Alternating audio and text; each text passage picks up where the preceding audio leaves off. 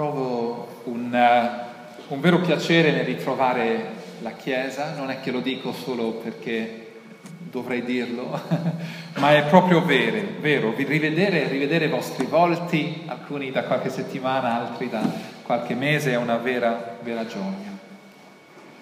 Abbiamo eh, goduto, io e Susanna, un periodo di ferie anche noi, composto in parte da, eh, tre, da visite a tre chiese sostenitrici, ehm, alle quali aggiorniamo sulla vita di Forte Torre, eh, sulle gioie, ehm, sulle sfide, ehm, portando anche la parola, la predicazione in una delle chiese. Allora sono state settimane particolari in questo senso. Poi abbiamo trascorso del tempo in famiglia con i genitori, accompagnato da un po' di relax con amici, ehm, un'intera settimana di campeggio il Signore fa dei miracoli, un'intera settimana di campeggio in Galles senza pioggia, che è una cosa impensabile, però è successo a noi, grazie a Dio. Adesso, eh, giunto settembre, la Chiesa riprende insieme le attività consuete del ministero e vogliamo esporre nel mese di settembre eh, tre salmi, tre salmi col titolo Celebrare Dio, celebrare a partire oggi dal Salmo 34, questo è un salmo forse poco conosciuto, eh, seppure include versi citati altrove, è uno dei tanti salmi di Davide in cui Davide racconta prima di tutto la sua esperienza personale con il Dio vivente. Questi sono, ci sono sette salmi, si pensa, sette salmi nel libro dei salmi dedicati al periodo nella vita di Davide in cui egli è in fuga, in fuga dal re Saul, di cui anche questo salmo. E in questo salmo vediamo al suo interno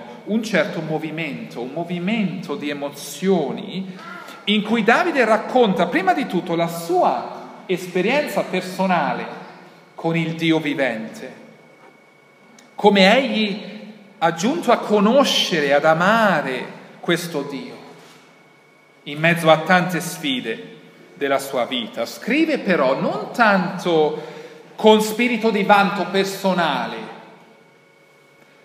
quanto nel desiderio di esortare altri a celebrare questo Dio. Questo è il movimento nella, nel Salmo. Egli parte dalla propria esperienza al fine di condividere lezioni a beneficio del popolo di Dio, purché l'intero popolo di Dio possa entrare nel Salmo, possa cogliere nella propria esperienza queste lezioni e sapere in cosa consiste camminare con questo Dio, camminare con questo Dio attraverso delle esperienze anche dure pericolose, angoscianti, stressanti. E così io riassumerei il Salmo 34 con questa frase. Avendo sperimentato la liberazione, Davide esorta il popolo di Dio a celebrare e temere il Signore nella fede che la via di benedizione comporta questa scelta.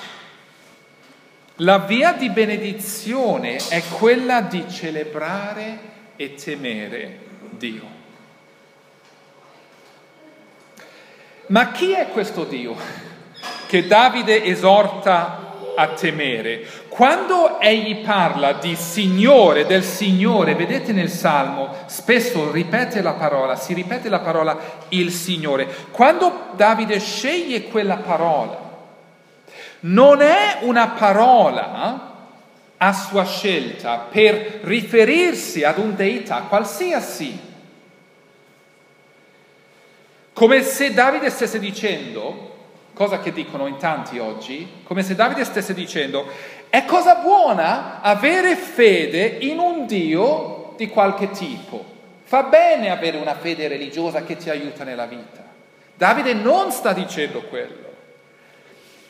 Invece non possiamo prendere la Bibbia in mano e ogni qualvolta si trova la parola Signore, riempirla con le nostre concezioni di Dio. Non possiamo fare questo. Anzi, versetto 1, io benedirò il Signore in ogni tempo, il Signore in maiuscolo, vedete lì. E questo non a caso, perché il Signore in maiuscolo è il nome ebraico che Dio dà a se stesso, ovvero Yahweh, il nome con il quale egli sceglie di rivelarsi a Mosè nel pruno ardente in Esodo 3. Io sono chi sono nasce dal verbo essere, io sono chi sono vuol dire Yahweh. Io sarò chi sarò, io sono incomparabile, sempre fedele alle promesse del mio patto, le promesse che io giurò sul mio proprio nome ad Abramo e alla sua discendenza, al fine di essere il Dio del suo antico popolo Israele. Davide sta parlando di questo Dio, del Dio delle scritture. Notate quanto spesso egli pronuncia il nome di Dio, questo nome Yahweh. Notate, versetto 1, ripartendo da lì, io benedirò Yahweh in ogni tempo. Versetto 2, io mi glorierò in Yahweh. Tre, celebrate con me Yahweh. Quattro, ho cercato Yahweh. E così via. Versetto 6, questo afflitto ha gridato e Yahweh l'ha esaudito. La fede cristiana non è una fede vaga in qualche concezione di un essere più grande quanto più una conoscenza verace, gioiosa e trasformatrice del Dio della Bibbia, non di un altro Dio. E per il fatto che Davide conosce Yahweh, nella sua esperienza personale, egli indirizza il salmo a coloro che professano la medesima fede di Davide. È un salmo scritto a chi? Noi inclusi, condivide la stessa fede vivente nel Dio delle scritture, rivelato supremamente in Gesù Cristo. È un passaggio in Davide dalla propria esperienza al dare istruzione, in un salmo a costituire una poesia, nell'ebraico una poesia acrostica. Cosa vuol dire questo? Non, niente a fare con altre parole. Acrostica vuol dire che ogni riga del salmo inizia con la lettera successiva dell'alfabeto ebraico. Questo per dare un senso di serenità, di struttura, di ordine e completezza nelle riflessioni di un uomo di Dio che si trova in mezzo a tantissime difficoltà.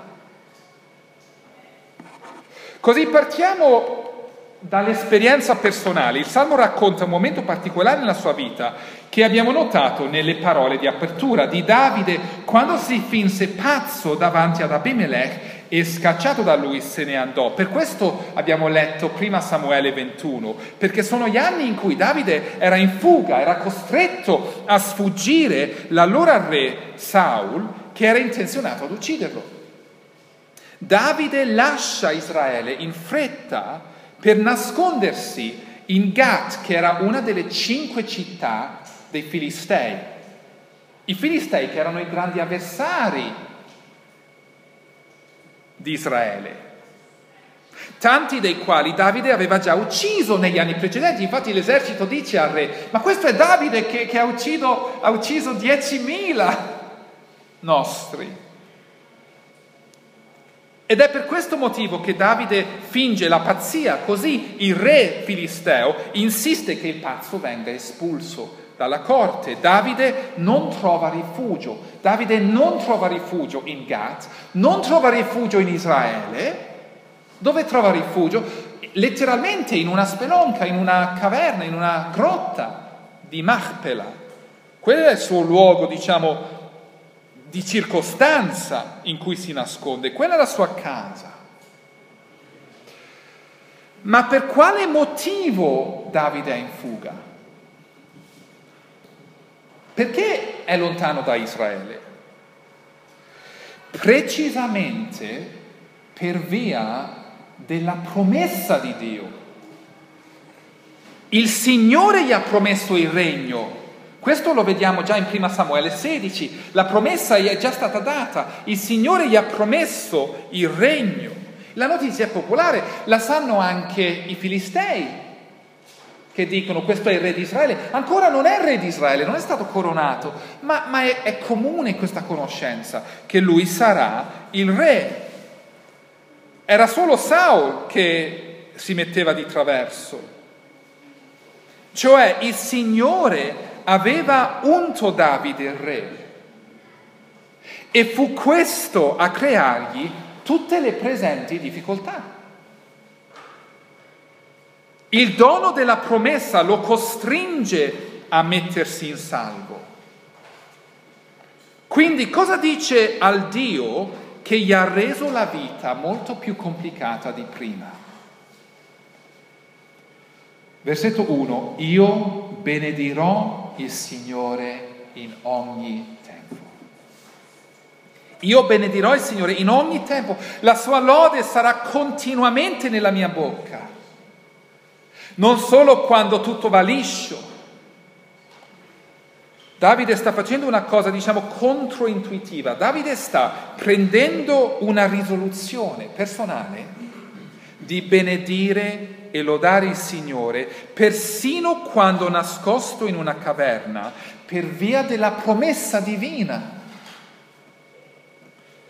In altre parole, Davide è risoluto nel lodare il nome di Dio in ogni circostanza. È l'atteggiamento di uno che ricerca il suo Dio. Versetto 4, ho cercato il Signore ed egli mi ha risposto, mi ha liberato da tutto ciò che mi incuteva terrore, mi tiene in vita, benché io non abbia rifugio umano. Ma quali sono i terrori del versetto 4? Sono, credo, i terrori interni, cioè le paure di cuore, mentre Davide si nasconde dall'esercito di Saul. Que- quelli sono i terrori del versetto 4. Cioè, Davide sta dicendo, il Signore mi ha liberato quando io sono venuto continuamente davanti a Lui con le mie paure. Il Signore mi ha liberato. Ma versetto 4, ricordiamo, non è che il Signore l'ha liberato dalla situazione stessa, ancora sta nella caverna. Ma il Signore l'ha liberato dalle paure interne di quella situazione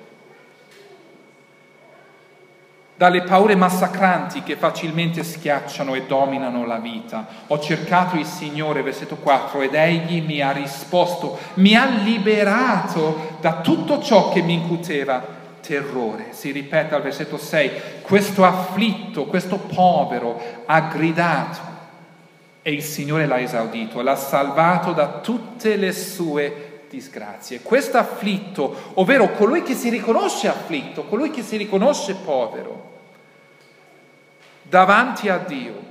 Davide registra la sua esperienza personale. E da quella risoluzione c'è da imparare stamattina. Egli era risoluto a benedire il nome del Signore in ogni circostanza. Lo sei tu? Egli era risoluto a cercare il volto del Signore in mezzo a tanti problemi e pericoli di vita. Lo sei tu? Le difficoltà che ognuno di noi affronta sono spesso difficoltà nascoste, non comunicate. In che modo le affrontiamo? Inventandoci magari delle soluzioni nostre appoggiate dal pensiero di cosa starci attorno, oppure dedicandoci alla ricerca del volto del Signore, dedicandoci alla ricerca del volto del Signore, con orecchio alla sua parola, con una fame per la preghiera, con una disposizione a ricercare il consiglio di chi lo ama.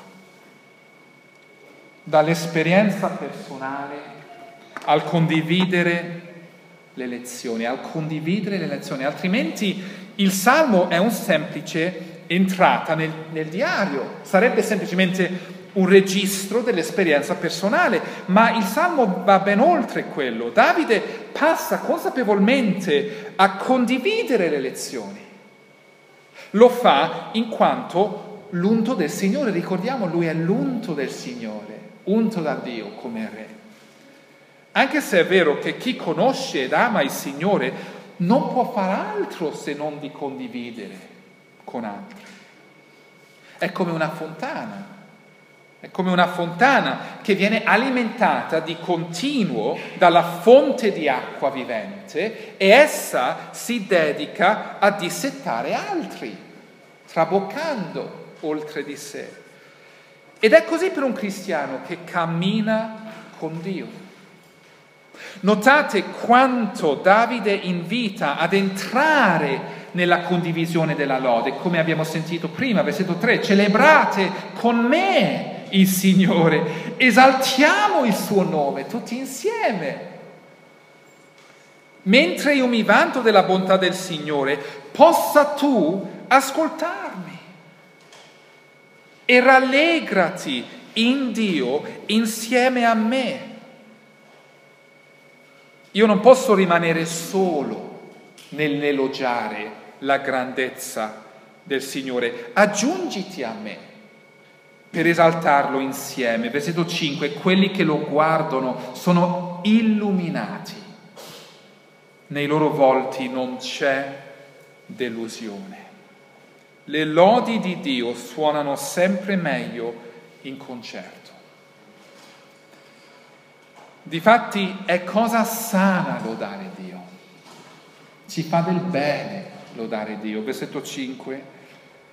È, cos- è così salutare imparare a fissare lo sguardo su Dio nel corso della vita. Versetto 6, questo afflitto ha gridato e il Signore l'ha esaudito, l'ha salvato da tutte le sue disgrazie. Di sicuro quest- questa è la mia esperienza negli anni, la, l'esperienza di, del cristiano medio, tipico negli anni, le complicazioni di vita, le complicazioni anche ministeriali, non è che si riducono nel tempo, ma quando cerco il volto del Signore nel, nel leggere la sua parola, nello stare in preghiera, nel dedicare tempo alla preghiera, nell'ascolto di consiglio saggio, questo è letteralmente, versetto 5, è letteralmente illuminante. Vedete la parola al 5? Quelli che lo guardano sono illuminati. Col senso che le tante difficoltà riscontrate da chi teme questo Dio non ci lasceranno in vergogna. Per la promessa del 7, l'angelo del Signore si accampa intorno a quelli che lo temono e li libera. Il messaggero, l'angelo del Signore, capo dell'esercito di Dio, si accampa intorno a coloro che lo temono per effettuare la loro libertà. L'esperienza di Davide diviene una testimonianza data ad altri del ricco favore di Dio riversato su di noi ogni qualvolta impariamo a fare di Lui il nostro rifugio. Versetto 9, temete il Signore, o voi che gli siete consacrati, poiché nulla viene a mancare a quelli che lo temono. Nulla viene a mancare a quelli che lo temono. Imparare ad assaporare la benignità di Dio quando facciamo consapevolmente questa scelta, cioè di rifugiare in Lui e non altrove. Non è detto che un cristiano continuerà a rifugiarsi nel Signore e non altrove. Non è automatico, è una scelta di vita.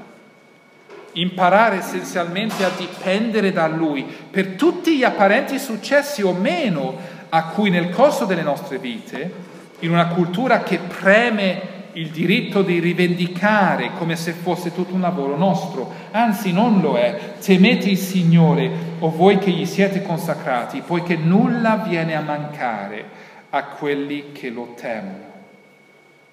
Cioè dobbiamo, dice Davide, dobbiamo imparare a camminare al suo cospetto. Il suo popolo sarà contraddistinto dall'onore che deve al Signore. Questo è lo spirito in cui non ci mancherà nulla. Vedete quella promessa al 9? Poiché nulla viene a mancare a quelli che lo temono. Cosa vuol dire questa promessa? Com- com'è possibile che non ci manchi nulla? Per il fatto che le cose che prima desideravamo cambieranno. Le cose che prima desideravamo cambieranno e cominceremo ad assaggiare la sufficienza di ciò che abbiamo. E così nella nostra esperienza sarà proprio vero che nulla ci manca. Vedremo che non abbiamo bisogno di tutto quello che viene definito dalla nostra cultura indispensabile. Versetto 10, i leoncelli, i leoncelli soffrono penuria e fame, ma nessun bene manca a quelli che cercano il Signore. L'animale più forte, abile, feroce, che sarebbe un giovane leone, un giorno non potrà andare in caccia. Infatti spesso il leone muore per fame, perché non ha più le forze per andare in caccia. Così il leoncello che è diciamo il modello delle forze personali. Anche lui alla fine diventerà vecchio, ma coloro che cercano il Signore troveranno la loro completezza in lui. Cioè Davide sta passando dall'esperienza personale al condividere le lezioni e questo mi fa pensare che dovrebbe esistere nella vita della Chiesa una cultura appropriata di testimonianza non sicuramente come vanto personale, ma con una sensibilità genuina nel desiderio di edificare la Chiesa di Dio. È quello che sta facendo Davide, per fortificare altri nella fede, mentre ci ricordiamo la fedeltà meravigliosa di Dio. Una cultura di testimonianza non incentrata sulle mie percepite capacità, ma sulla sua benevolenza perenne, perché altri possono essere realmente edificati. Voi state esercitando quel ministero, gli uni verso gli altri, nel fissare lo sguardo sul medesimo Dio di Davide tracciato perfettamente nel volto del suo eterno figlio Cristo Gesù imparare a cercarlo, imparare a temerlo, investendo il nostro tempo nel vivere una dipendenza sicuramente controculturale su di lui, dall'esperienza personale a condividere le lezioni, finalmente, ultimo punto, ad istruzione per la vita, ad istruzione per la vita, pervade una progressione definitiva al versetto 11. Versetto 11, venite, notate diciamo il cambio di registro qui, venite figliuoli, ascoltatemi, io vi insegnerò il timore del Signore. La seconda metà del Salmo si focalizza più apertamente all'istruire, all'istruire il popolo di Dio, istruire nella via di salvezza, che trova il suo punto cardine in una parola al versetto 11, venite figliuoli, ascoltatemi, io vi insegnerò il timore del Signore. L'imparare a camminare al suo cospetto con riverenza. Si intuisce una transizione, vedete la transizione dal raccontare, testimonianza personale, all'esortare, condividere le lezioni, all'istruire su come vivere nel timore del Signore. E vivere nel timore del Signore è la scelta di amare la propria vita. Versetto 12, chi è l'uomo, chi è la persona che desidera la vita e che brama lunghi giorni per poter gioire del bene? Chi di voi desidera la vita? Supponendo che la desideriamo tutti, ascoltiamo in cosa consiste. Tale persona adesso viene descritta, è interessante qui, quando si dice di qualcuno, almeno cioè, credo che questo sia vero, quando si dice di qualcuno, lui, lei ha saputo veramente amare la vita. Quel tipo di commento dà l'impressione, credo in genere, di una vita vissuta senza riferimento a Dio.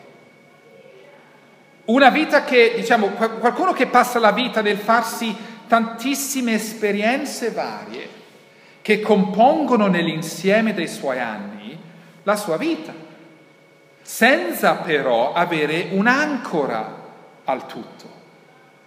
Quella persona veramente amava la vita. Mentre in verità l'amare la vita si riscontra nella scelta di temere Dio.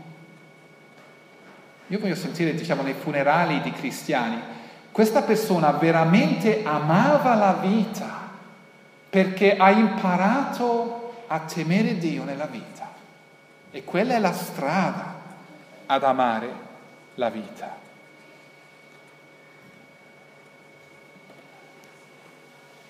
Il timore di Dio è l'amare la vita. Se tu tieni alla tua vita, imparerai a temere Dio. Imparerai a camminare umilmente al suo cospetto per fede in Cristo Gesù. E questo timore che va a pari passo, va in braccetto con la fede in Cristo, questo timore include il saper trattenere la lingua. Versetto 13, trattieni la tua lingua dal male, le tue labbra da parole bruciate, trattenersi dal parlare male, perché ci stavo pensando su questo in questi giorni.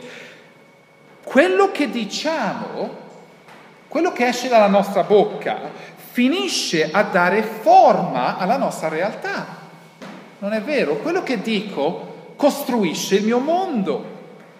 Quello che diciamo definisce la nostra concezione del mondo. Com'è vero che que- le nostre parole smascherano ciò che sta nel nostro cuore svelano ciò che abbiamo dentro. Perciò trattieni la tua lingua ed adoperati per la pace. Versetto 14, allontanati del male e fai il bene, cerca la pace, adoperati per essa, non semplicemente un compromettente, faccio tutto per mantenere la pace, quanto più la pace, la shalom, la, la pace biblica è il um, perseguire le vie giuste di Dio. Perseguire la pace. Davide ci sta insegnando il timore dell'Eterno, intravisto in quello che diciamo, in quello per cui lavoriamo, ricordando a chi professa fede in Dio che trascorriamo ogni giorno davanti ad un Dio che sorveglia i suoi.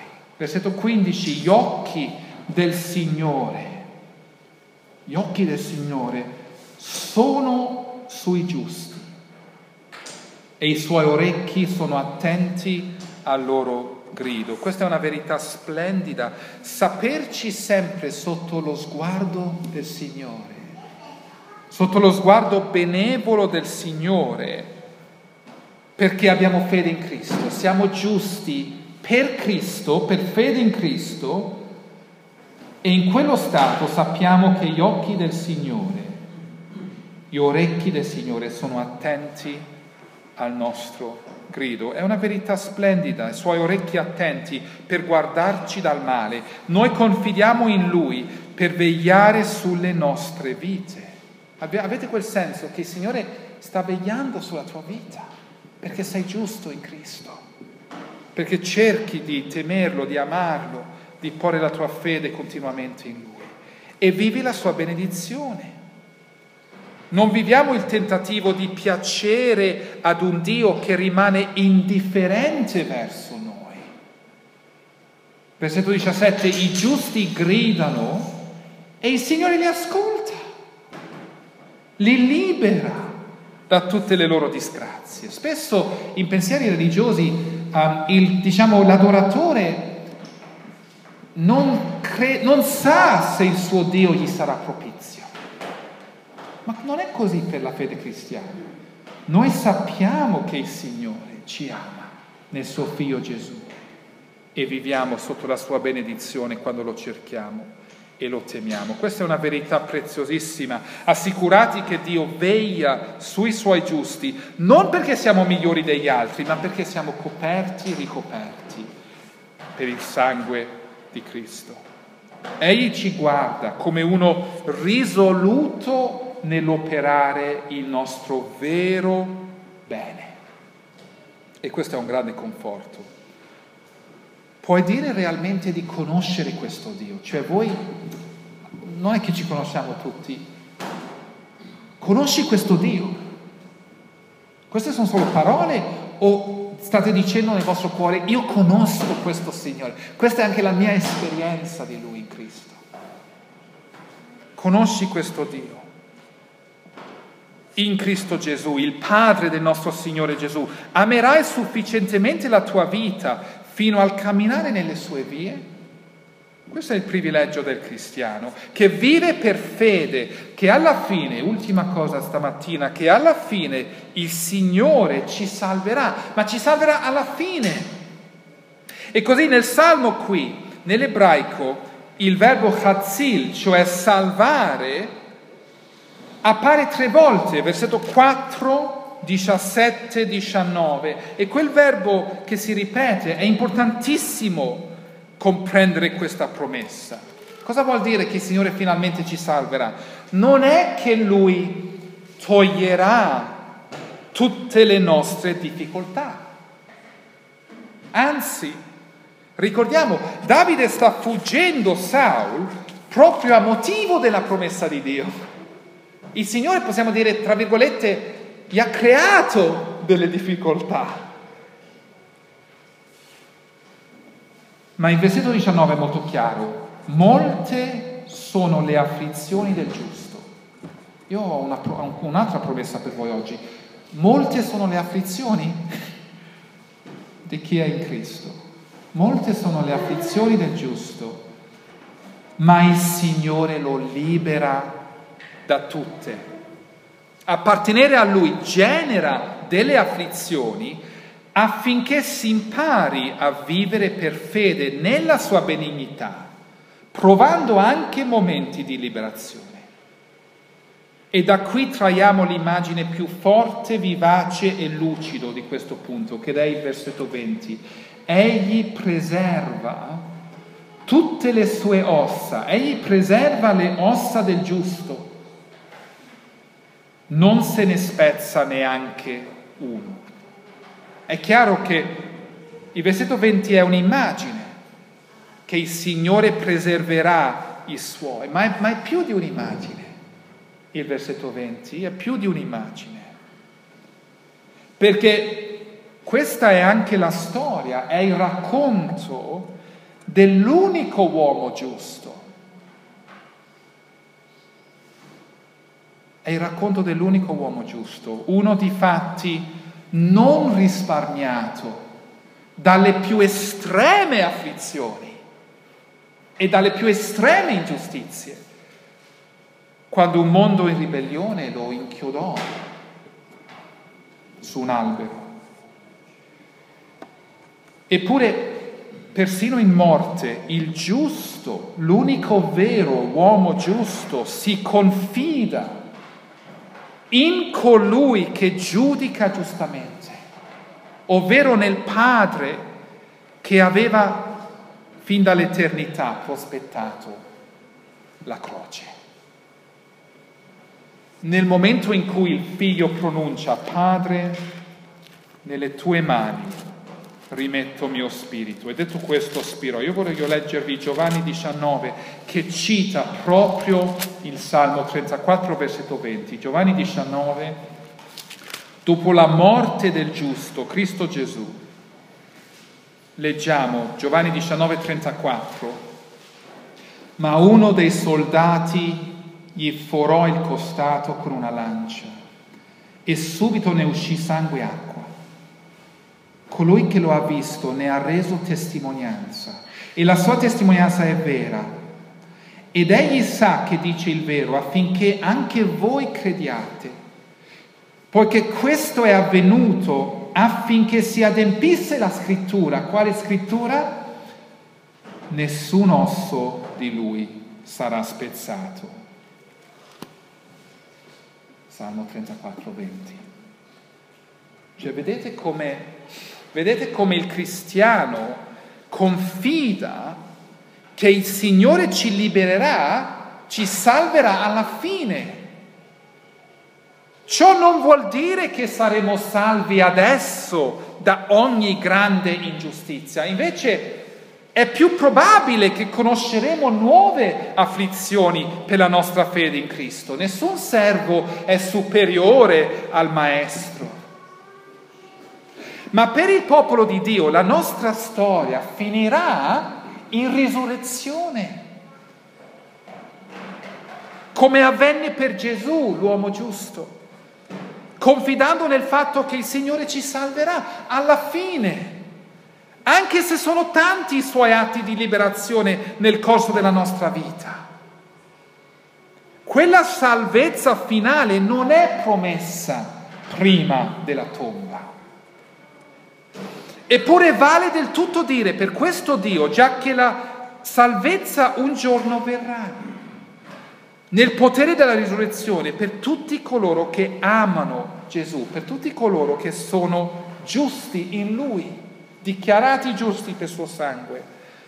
Nel giorno in cui Gesù adempierà la distruzione finale degli empi. Su questa nota voglio finire, versetto 16. Il volto del Signore è contro quelli che fanno il male. Egli un giorno distruggerà gli empi. I salmi sono escatologici, cioè ci, ci aprono la finestra al futuro, pongono lo sguardo verso l'adempimento delle promesse divine, incluso l'atto finale di Gesù, che è quello di esercitare il giudizio. Il giudizio finale, versetto 22, il Signore riscatta la vita dei suoi servi, Gesù farà questo per il suo popolo quando ritorna. Nessuno di quelli che confidano in Lui sarà considerato colpevole. Invece chi non confida in lui, ai suoi occhi il Signore li vede già colpevoli. Il giorno finale dà pieno senso alla scelta di vivere oggi da giusto per fede in Cristo. Questa è la scelta di appartenergli e questo è l'amore per la nostra vita che ci porta a farlo. Allora preghiamo un momento insieme, prendiamo un momento di preghiera, forse alcuni di noi eh, possono rispondere a nome della Chiesa alla parola di Dio stamattina.